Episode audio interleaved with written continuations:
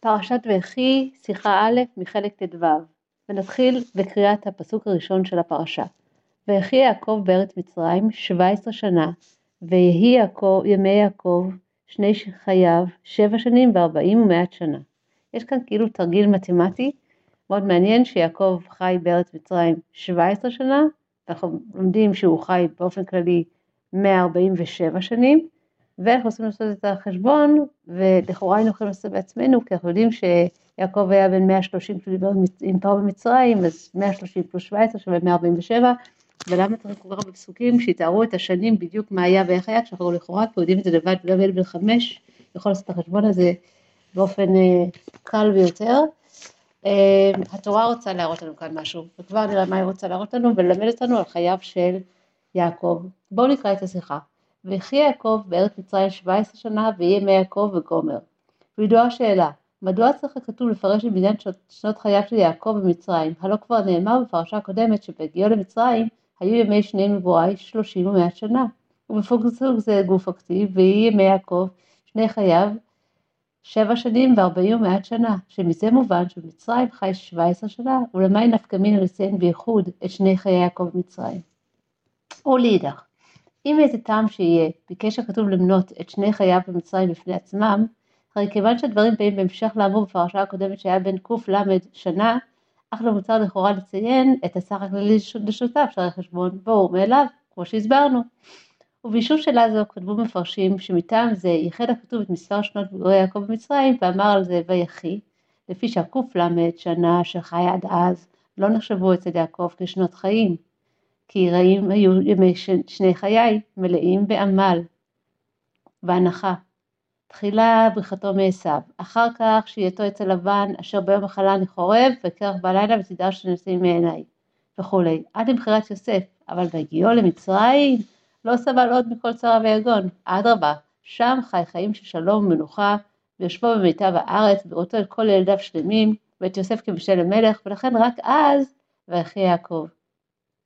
והכתוב שב וחולל את סך כל שנותיו במדיין קמ"ז שנה להורות בזה אשר היו ז' שנה הטובות האחרונות שנות ויחי השכיחו את הצער ועוגמת הנפש של כל השנים הקודמות עד שכולן נדמו כשנים טובות כולן שווים לטובה. אלא שעדיין אין זה מחובר לגמרי. אין אמת שכיוון שהשנים האחרונות היו בטובה הרי שהן היטיבו עם יעקב כל כך עד שהשכיחו ממנו את הייסורים שבכל השנים הקודמות, אבל הייתכן שהכתוב מספר את המספר הידוע עד לשנות יעקב רק כדי להדגיש שכולן שווים, ויתר על כן כולן שווים לטובה, בשעה שק"ל שנה היו מעט ברעים, הפך הטוב, והי"ז שנה היו ויחי, תכלית החיים והטוב. זה מין, אה, מביא לנו כאן פה אינפורמציה שבעצם באה למחוק את כל מה שאנחנו יודעים עד עכשיו של 130 שנה, וה-17 שנה האלה הופכות הכל לטוב ולבסדר והכל, שום דבר לא היה. וזה מעניין. ב. ויובן מהקדים ביאור דברי המדרש ופירוש רש"י בתחילת פרשתנו במדרש איתה. למה הפרשה הזו סתומה מכל הפרשיות של התורה? אלא כיוון שהפטר אבינו יעקב התחילה שעבוד מצרים על ישראל דבר אחר, למה היא סתומה? מפני שכשביקש יעקב אבינו לגלות את הקץ, הוא נסתם ממנו, דבר אחר, למה היא סתומה? מפני שסתם ממנו כל צרות שבעולם. יש פה את המדרש שמסביר למה פרשה זו סתומה, ועכשיו נסביר קודם כל מה זה סתומה. אנחנו יודעים שבספר התורה החלוקה היא לא, לא כתוב פרשת ויחי ואחרי זה כתוב את ויחי, כמו שאנחנו מכירים בחומשים. לא, לא כך. פרשת, אה, הפרשות בתוך הספר תורה כתובות כסדר, מילים, מילים ועוד מילים, כשנגמרת פרשה מתחילה הבאה, ובעיקרון אה, יש, אה, יש או, או פרשה סתומה או פרשה אה, פתוחה, ב, לא בקטע של בין פרשיות ממש, כשיש איזשהו עניין בתורה ורוצים להבדיל בין הדברים, אין פסיקים, אין נקודות, יש, יש מספר אותיות שחסרות, זאת אומרת שרווח של אותיות, אם זו פרשה סתומה, אז אה, אה, זה יכול להיות תשע אותיות שיש רווח בין אה, עניין לעניין, או זה יכול להיות פשוט שעוברים לשורה הבאה. ובמקרה שלנו, בין סוף פרשת ויגש לתחילת פרשת ויחי, כאילו אין כלום, אין, אין, הם לא עוברים שורה, לא מדלגים אותיות, כאילו המשך ממש, כאילו נגמר פרשת ויגש במילים אה, בארץ גושן ויאחזו בה ויפרו וירבו מאוד וממשיך וכי יעקב ארץ כאילו המשך ישיר בלי הסתה בכלל לא של אה, רווח לא של אה, קטע חדש כלום המשך ישיר. ונשאלת וזה בעצם הפרשייה היחידה בתורה שקורה שם דבר כזה ונשאלת השאלה רש"י שואל אותה כי כל ילד הכי קטן שואל את זה היי רגע רגע איפה רואים את ההבדל? אנחנו לא רואים את ההבדל בין הפרשיות. והנה רש"י עונה את זה מיד מביא מתוך המדרש מביא אה, את הסיבות לכך וקראנו עכשיו את המדרש ראינו שלוש סיבות ורש"י רק מביא שניים מהם שתי סיבות ועל זה ידבר השיחה הרבה בשיחה אה, נמשיך לקרוא אלא שעל פי הנ"ל אינו מובן. מה לא מובן? הסתימה קודם תתיבות וכי יעקב הייתה לכאורה צריכה להורות לכל אורוש הסתימה למעליותה שנגרמה על ידי וכי יעקב. דהיינו, מה שאז סטה ממנו כל צורות שבעולם, וביותר כשגם קודם הסתימה בסיום פרשת ויגש מדובר אודות מצב החיים הטוב לבני ישראל בארץ גושן שהיה באופן דוויפרו והרבו מאוד. ואם כן, כאשר תכף לאחר מכן לא כל הפסק מספר הכתוב ויחי יעקב בארץ מצרים ואומר הסברה מחייבת שבסתימה זו כוונת הכתוב להדגיש שויחי יעקב וגומר בא בסמיכות ללא כל היסק בתוכן הטוב לסיום פרשה הקודמת. לכאורה הפרשות מחוברות בצורה כל כך הרמטית שאנחנו יכולים להבין שאם פרעו וישוצו וירבו, לא בדיוק המילים האלה, כן?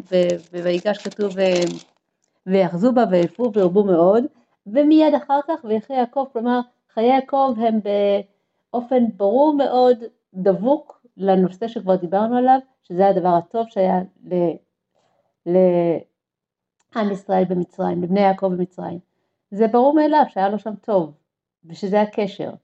ומה שאנחנו רואים כאן, ואם כן מדוע הטעם דסטה ממנו כל צרות שבעולם מובא במדרש כאחרון לכל הטעמים, ואילו הטעמים הראשונים, היינו העיקריים, הסתימת הפרשה, הם דווקא עניינים שהם הפך ואיפרו וגומר והכי יעקב בארץ מצרים.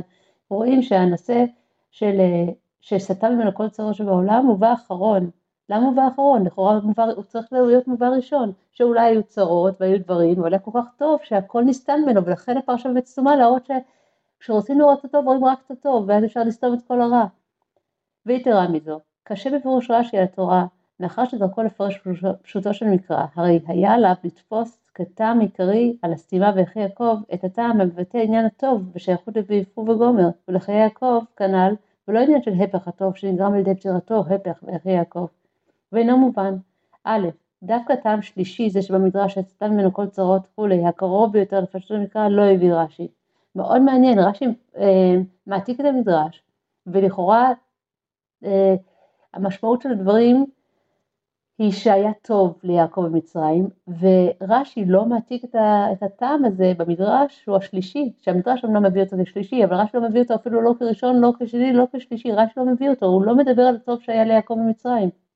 מדבר על עניין שנסתם ממנו הקץ, ויעקב אבינו נפטר, זה דברים קשים, הם לכאורה לא מתאימים לעניין הקשר אה, אה, בין ה"ויגש" ל"ויחי" בצורה כל כך ברורה. פתאום רש"י מביא דברים אחרים, מדבר על קושי. אנחנו מתפלאים, מה הקושי כאן? אנחנו רוצים לדבר על הטוב, רוצים לדבר שהיה לו טוב, שהיה צמוד ל"ויגש" ו"ויפרו" וירבו והכל היה מצוין, ויאחזו במצרים, ופתאום אנחנו רואים שבעצם אנחנו לא מדברים על הטוב, מדברים דווקא על דברים קשים. ולמה? ולמה רש"י לא מביא אותו, ולמה במדרש מביא הוא מובא אחרון? זה לכאורה, ככה מכריחים אותנו לחשוב לא טוב, לחשוב את ה... לראות לא הגיוני, זה לא מה שהתורה מנסה להראות לנו, ואולי יש כן משהו שרוצה לחנך אותנו בדבר הזה. אמ, בואו, עד איפה קראנו בדיוק? אה, נחזור לקריאה שלנו, ואינו מובן, א', דווקא טעם שלישי זה שבמדרש, שסתם מנקות צורות וכולי, הקרוב ביותר לפשוט המקרא לא הביא רש"י, זה קראנו, ב', גם בית הטעמים שהביאו ממדרש לכאורה היה עליו לסדרם בסדר הפוך, לפי הטעם השני הסתימה קשורה לחיי יעקב, כי אף שרצון יעקב לגלות הקץ, בא מצד סמיכות הזמן לפטירתו. ומכל מקום אירע הדבר בחייו, בשעה שהטעם הראשון עוסק בזמן שלאחר פטירת יעקב, ובפרט שגם העניין הלא טוב שבטעם זה חמור יותר מאשר הטעם השני. היינו מצפים שהטעם הראשון שמביא רש"י יובא כשני והטעם השני יובא כראשון. למה, למה הפך אותם רש"י? זה לא סתם קרה ככה שרש"י הביא אותם בצורה כזאת, רש"י רצה ללמד אותנו משהו, כבר נראה מה הוא רצה. ויובן זה לפי תירוץ המפרשים. הקושייה רגע. על קושייה אודות שני טעמים אלו. אם הטעם לסתימת הפרשה הוא לפי שכיוון שנפטר יעקב אבינו נסתמו וכולי, או מפני שביקש לגלות הקץ לבניו נסתם וכולי, הרי הסתימה הייתה צריכה להיות להלן בפסוקים העוסקים בסתימת הקץ או בפטירת יעקב, והתירוץ הוא שסתימה באמצע הפרשה אינה ניכרת, מה שאין כן בתחילת הפרשה. בעצם זה שרצה יעקב לגלות את הקץ ונסתם ממנו מובא בהמשך הפרשה, וזה שיעקב אבינו נפטר מובא בהמשך הפרשה, אז למה אנחנו צריכים להבין את הדברים האלה כבר בתחילת הפרשה? למה אי אפשר להביא פרשה סתומה באמצע הפרשה, ואז נגיד למה סתום בגלל שזה כך וכך. הרב אומר שהעניין שה, שהפרשה סתומה בתחילתה, זה ממש מעורר סימן שאלה, ממש סימן, מעורר אה, אה, רמזור אדום ששימו לב, קורה כאן משהו מוזר, ושנשים לב לזה מאוד, כי יכול שבאמצע לא נשים לב לזה, ופה שמים לב מאוד, ו, ורצו שדווקא נשים לב לזה.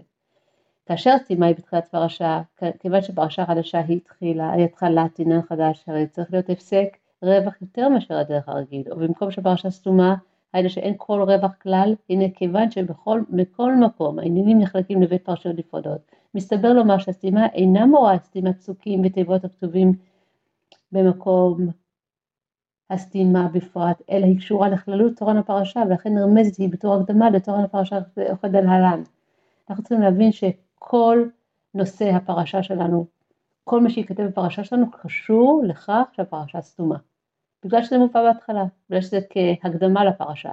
פרשה סתומה, וואו, למה? אז בואו נראה בכל הפרשה, מה, מה הסתום כאן בפרשה ומה אנחנו לומדים מזה לגבי החיים שלנו. ומאחר שעיקר תוכן פרשת ויחי היה מאורעות שאינם קשורים לאופן חיי יעקב אבינו בארץ מצרים, שעל זה מסופר פרשת ויגש יעקב בנה במיטב הארץ עד לסיום פרשה ויפו ובו מאוד. אלא אלו היו מאורעות קשורים לפטירתו עד לפטירתו בפועל של תחילתם ויקרבו ימי ישראל למות בתחילת הפרשה. המשכה מברכות יעקב אבינו ליוסף ובניו ולאחריה אה, ברכתו לבניו עניינים השייכים לזמן של כל הפטירה ובפרט שבתחילת הפרשה ממש בפסוק הראשון כבר נזכר סך הכל תכול שני חיי יעקב.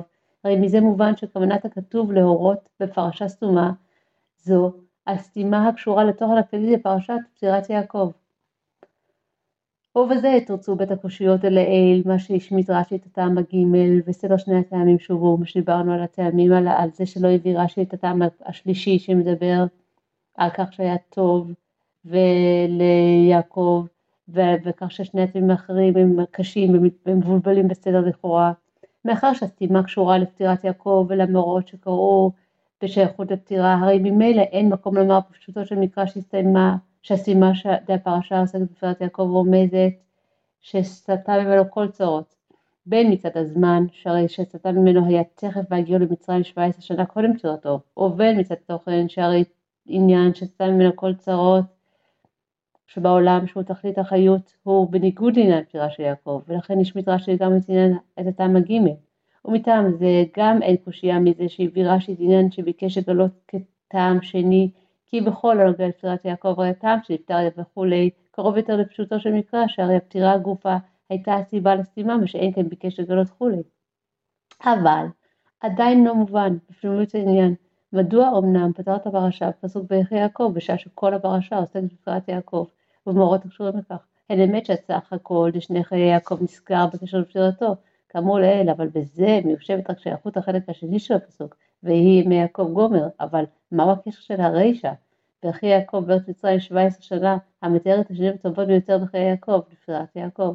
לפי זה הייתה חלוקת הפרשיות צריכה להיות וכי יעקב בארץ מצרים 17 שנה, סיום פרשת ויגש, שבה מסופר וכי ירח יעקב אביהם, וישב ישראל וגומר, וירבו מאוד, ואילו ויהי ימי יעקב גומר, תחילת פרשת ויחי. עוד צריך להבין, כפי שכבר נתבהר מספר פעמים לשם הפרשה, יש קשר לתוכן כל הפרשה, ואם כן, הכיצד נקראת הפרשה בשם ויחי, בשעה שהתוכן פרשה הוא פטירת יעקב, ההפך העניין ויחי. קצת מזכיר לי את השיחה על פרשת חיי שרה, שדיברנו על חיי שרה, שדיבר על גמורתה, ודיברנו אז מה הם חיי שרה, כשרואים את התולדות שהם ההמשך שלה, זה אלף חייה. פה מביא הרבה עניין נוסף על נושא החיים, ואנחנו נראה את זה כאן. שאומנם, נכון, פרשת ויחי מדברת על פטירתו של יעקב, וגם, אגב, ולא מוזכר כאן, פטירתו של יוסף, זה, ה, זה הסיום של הפרשה, אה, אז ה"ויחי" הזה בא לתאר, אנחנו נבין פה בפרשה, מהם בעצם חיים, איך קרויים חיים, איך בן אדם קרוי חי, שאלנו אותו בתלונות ועכשיו אנחנו נראה את זה גם פה, ו, ואיך בן אדם נקרא חי ומה הוא צריך לעשות כדי להיות חי ואיך באמת לא מסתיימים חייו. כי יעקב אבינו לא מת, כתוב גם בפרשה הזאת. ו. הביאור בזה, אמיתיות העניין החיים הוא חיים כאלה הנמשכים לעולם, שיש בהם קיום נצחי ללא שינויים. ולכן המציאות האמיתית של החיים קיימת רק אצל הקדוש ברוך הוא, מקור החיים. כדכתיב, והווי אלוקים, אמת הוא אלוקים חיים. דאמת הוא דבר שאינו נפסק ולא משתנה, אבל דבר שיש בו הפסק נקרא כזב, ולכן מצינו שנערות שמהם מתייבשים אחד לשבע שנים נקראים נערות המכזבין, ופסולים לקידוש מי חטאת, ושאינם מים חיים. כל דבר שהוא חי הוא דבר קבוע, הוא דבר יציב, הוא דבר לא משתנה, הוא דבר שאולי יש לו התחלה ויש לו סוף, אולי, אולי אין לו סוף ואין לו התחלה, אבל כל עוד הוא קיים, הוא קיים לנצח, הוא קיים, הוא לא משתנה, הוא לא אה, מאתגר, הוא לא, אה, הוא לא מפתיע, הוא קיים. ולכן אמרו חז"ל, חותמו של הקדוש ברוך הוא אמת, מפני שבתיבת אמת ישנן שלוש אותיות, א', האות הראשונה מאלף ב', מ', האות האמצעית, ות', האות האחרונה. דבר זה מורה שאין בו שינויים. כמו שכתוב, אני ראשון ואני אחרון, ובלעדיי אין אלוקים. אמת זה דבר יציב, דבר קיים, דבר קבוע, וזה הקדוש ברוך הוא. וזוהי כוונת הפסוק והשם אלוקים אמת, מאחר שמהותו יתברך היא אמת, אשר לעולם אינה נפסקת ומשתנה חס ושלום, הרי הוא אלוקים חיים. הוא יתברך המציאות האמיתית של חיים. אם אנחנו רוצים להגדיר חיים, זה הקדוש ברוך הוא, אז מה הקשר אלינו? מה שאין כן נבראים, מאחר שאינם מציאות אמיתית מצד עצמם, למה? בגלל שאנחנו בהתחלה ועם סוף, הן התהוו, בעצם הנם הווים ונפסדים, הרי ממילא בהם מצד עצמם אין שייכות המציאות לחיים, אלא אם הנברא, והנה התשובה שלנו, אלא אם הנברא דבוק וקשור לאלוקות. כשאנחנו קשורים לאלוקות, אנחנו קשורים לאמת, קשורים לחיים, ואז אין, אנחנו לא משתנים לא לכאן ולא לשם, ואנחנו נקראים אמת. ומטעם זה נקראים ישראל חיים, מצד דבקותם באלוקות, ככתוב, ואתם הדבקים בהוויה אלוקיכם, חיים כולכם היום, שגם הם חיים וקיימים לעד בקיום עצמי. אבל כדי שחיים אמיתיים אלו, הדבקות באלוקים, של אדם מישראל יהיה בגילוי בעולם הזה, הגשמי, המסתיר על האמת ענייני אלוקות, הרי זהו דווקא על ידי שהוא עובר ניסיונות ובלבולים והפרעות בדבקותו באלוקות, ומכל מקום נשאר שלם וללא שינוי בקיום התורה ומצוות.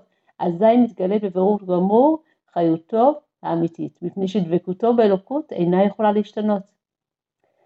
לפי זה יובן הקשר בין ויחי יעקב לכללות הפרשה אשר עיקר עניינה היא פטירת יעקב. וכן הטעם שכל הפרשה נקראת ויחי.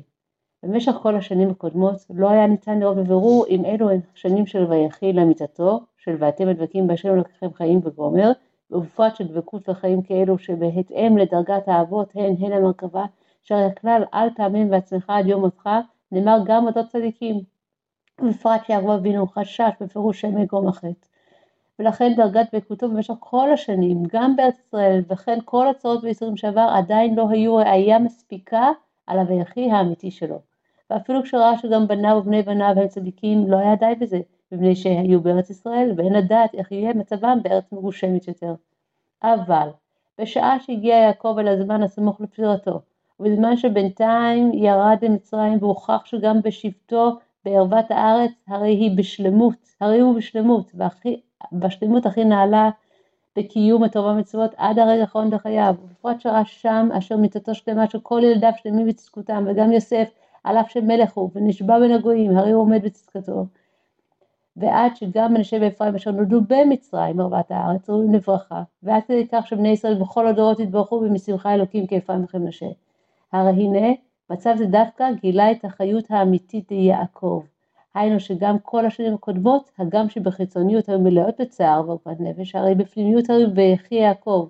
ולכן 17 שנים האחרונות שבמצרים היו הוכחה ברורה לכך שכולן שווים לטובה. בזה מובן מה שהפרשה נקראת ויחי. אף שמדבר בה לא רק אודות המאורות שאירעו ליעקב סמוך לפטירתו, אלא גם אודות פטירת יעקב והזמן שאחריה. איזה בגמרא, יעקב אבינו לא מת, מה זרעו בחיים, אף הוא בחיים. ולכן לא, לא נאמר ביעקב לשון מיתה, נאמר ויאסף, לא מיתה. והפירוש בזה הוא, החיים האמיתיים של יעקב הם בזה שזרעו בחיים. היינו, מאחר שהעניין האמיתי דחיים, ובהיותם נצחיים וקיימים לעד, על דרך שכן הוא כביכול אצל הקדוש ברוך הוא מקור החיים, אשר אליו בני ישראל דבוקים. לכן חייו האמיתיים של יעקב נקראים דווקא כאשר ניתן לראות את נצחיותם. גם לאחר יציאת הנשמה מן הגוף, ופירוש הדבר שלא זו בלבד שהחיות והדבקות נשארת נצחית בחיי הנשמה, אלא אף למטה בעולם הזה נשארת החיות האמיתית של יעקב וזרעו, שהם חיי, חיים את חייו האמיתיים של יעקב אבינו. לפי זה יומתק יותר הטעם שהפרשה נקראת ויחי, בזה מודגש לא רק שגם לאחר פטירת יעקב עדיין שייך לומר ויחי יעקב, אלא יתרה מזאת, דווקא אז, לאחר פטירתו ניכר ויחי יעקב האמיתי והנצחי.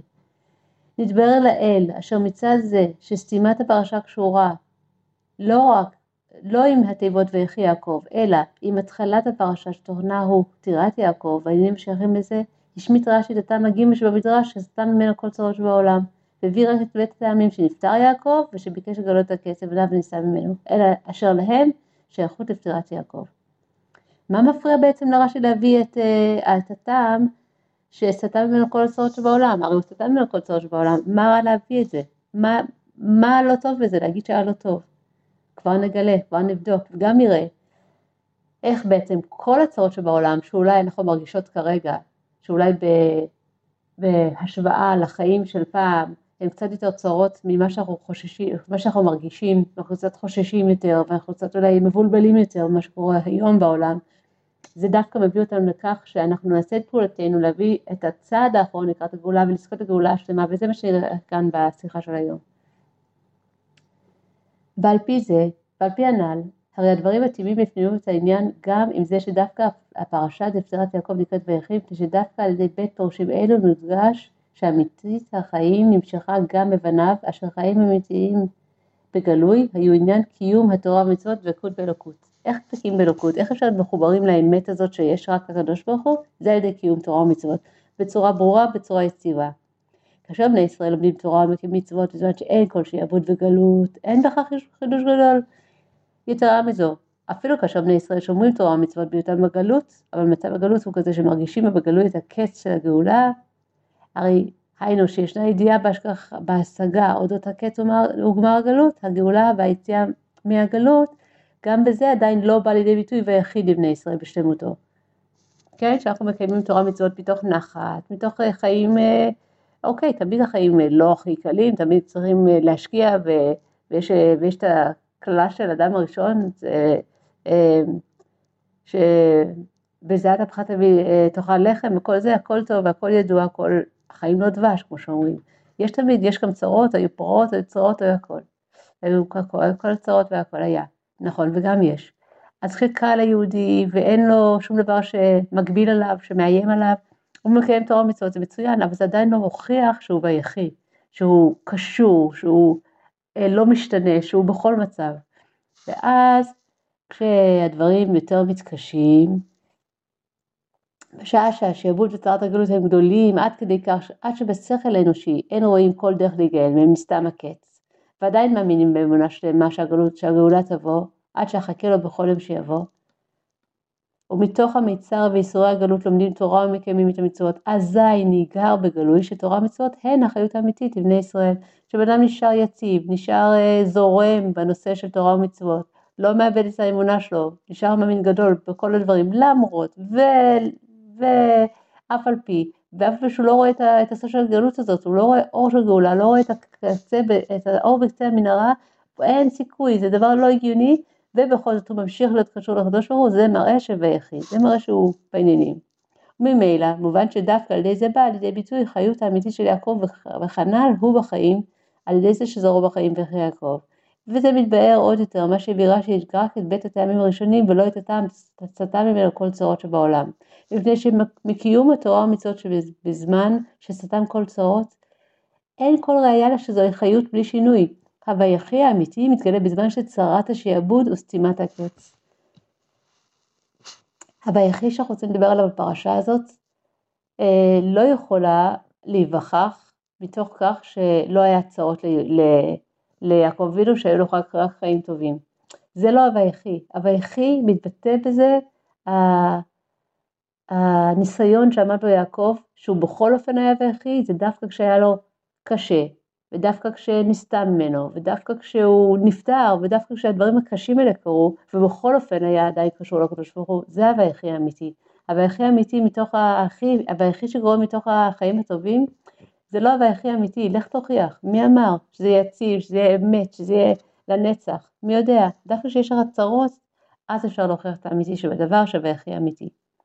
וזה מה שאנחנו לומדים דווקא משני הפירושים האלה של רש"י, הם מוכיחים שבאמת יעקב חי, שהוא היה בניסיון והוא עמד בו. ובזה מתבהר עוד יותר מה שהביא רש"י רק את בית הטעמים הראשונים, ולא את טעם דסתם ממנו כל צורות שבעולם, אולי כבר קראנו אולי לא, מפני שבקיום התורה ומצוות שבזמן שסתם כל צורות, אין כל, כל ראייה שזו חיות בלי שינוי. הוויחי האמיתי מתגלה בזמן של צרת השעבוד ושימת הקץ. ואזי, כאשר עניין הוויחיד לתורה ומצוות נפעל גם בזמן הגילוי, גם בזמן הגלות והשעבוד. מתגלית הכוונה הפנימית והתכלית של הגלות ושל צרת השעבוד, אשר דווקא על ידי זה אפשר לבוא אל הגילויים של גאולה בתכלית השמות. כלומר, לנו יש תפקיד, דווקא בזמן הקשה, בזמן שלא ברור מאליו שאנחנו לא רואים את הגאולה בפתח, אנחנו רואים חושך, אנחנו לא יודעים מה קורה. הבטיחו לנו, בסדר, מי אמר שעכשיו? אנחנו מאמינים בזה, אבל בכל יום שיבוא, מאמינים שיבוא עכשיו, אנחנו מאמינים שעם החושך הגדול יבוא האור הגדול, ואנחנו פשוט מאמינים בזה, אבל אנחנו לא רואים את זה.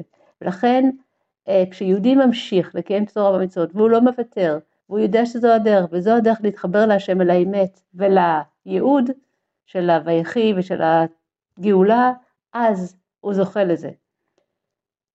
אה, נמשיך באות י' ובזה יובן גם הטעם הפנימי לזה שנסתם ממנו הקץ. אילו היה מתגלה הקץ, הרי אז היה חסר בעניין תוקף הגלות, וממילא גם בשלמות הגאולה הבאה על ידי הגלות. אם היו יודעים מתי יבוא הקץ, והיו, אה, נכון, יש עוד גלות, יש עוד שעבוד, יש עוד קשיים, אבל אנחנו יודעים את התאריך, את התאריך שזה ייגמר. יודעים בטוח, אז יהיה עוד הרבה זמן, לא משנה, אבל זה יהיה.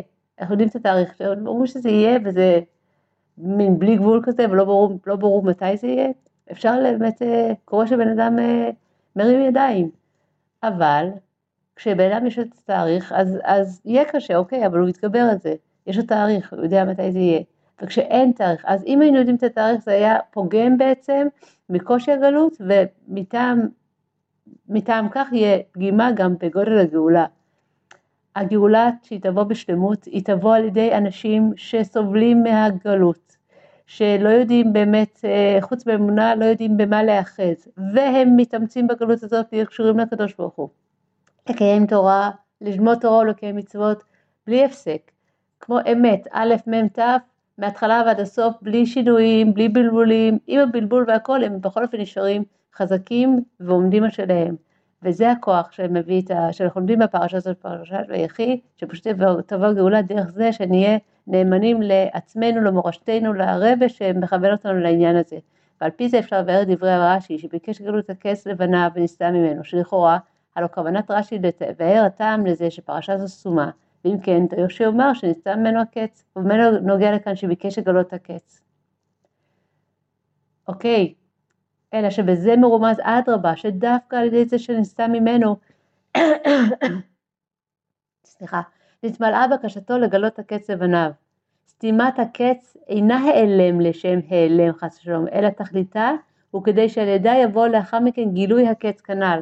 על ידי זה שאנחנו לא יודעים את הקץ, אנחנו לא יודעים את התאריך, אנחנו לא, לא יודעים את הגבול, לא יודעים למה לצפות באמת, אנחנו יודעים שיש קץ, אבל לא יודעים מהו, זה מה שמביא את הקץ.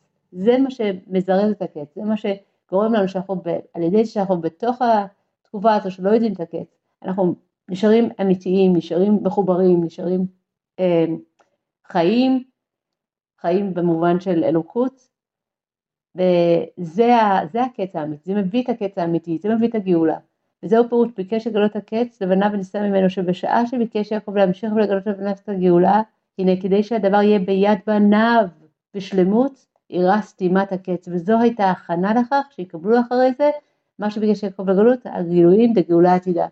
כלומר, הרב מסיים את השיחה בכך שהוא אומר שבכך ש, שיעקב העביר לנו הבנים, לנו, את האחריות על לגלות את הקץ, על להביא את העולם למצב שהקץ מגיע, על ידי ההתחברות לקדוש ברוך הוא, על ידי הישארות בנושא האמת, בנושא החיות של תורה ומצוות, זה הקץ האמיתי, זה מה שיביא את הקץ, זה בידינו, בידי הבנים, כמו שהרבי ביקש מאיתנו, עשו כל שביכולתכם, כנראה שנשאר לנו עוד הרבה מה לעשות, אולי לא הרבה, אולי דבר אחד קטן, אבל לעשות את זה ולהביא כבר את הקץ הזה של הגלות הזאת הקשה והמרה והחשורה ונביא את הגאולה ונאמין בזה ונדע את זה יש כוח מיעקב אבינו וכוח מהקדוש ברוך הוא והרב נותן לנו כוח ומבקש מאיתנו תביאו כבר את הקץ אתם הבנים, אתם החסידים, אתם הילדים של הקדוש ברוך הוא, תביאו את הקץ, זה בידיכם, זה ברצונכם, תהיו קשורים, תהיו מחוברים לדברים אמיתיים, נתחבר לאמת, נתחבר לשפע האלוקי,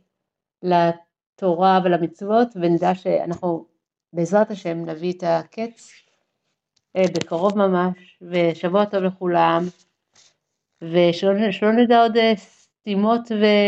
וצרות, אלא רק אה, גילויים שהקדוש ברוך הוא בגאולה האמיתית והשלמה בקרוב ממש. אמן. שבוע טוב.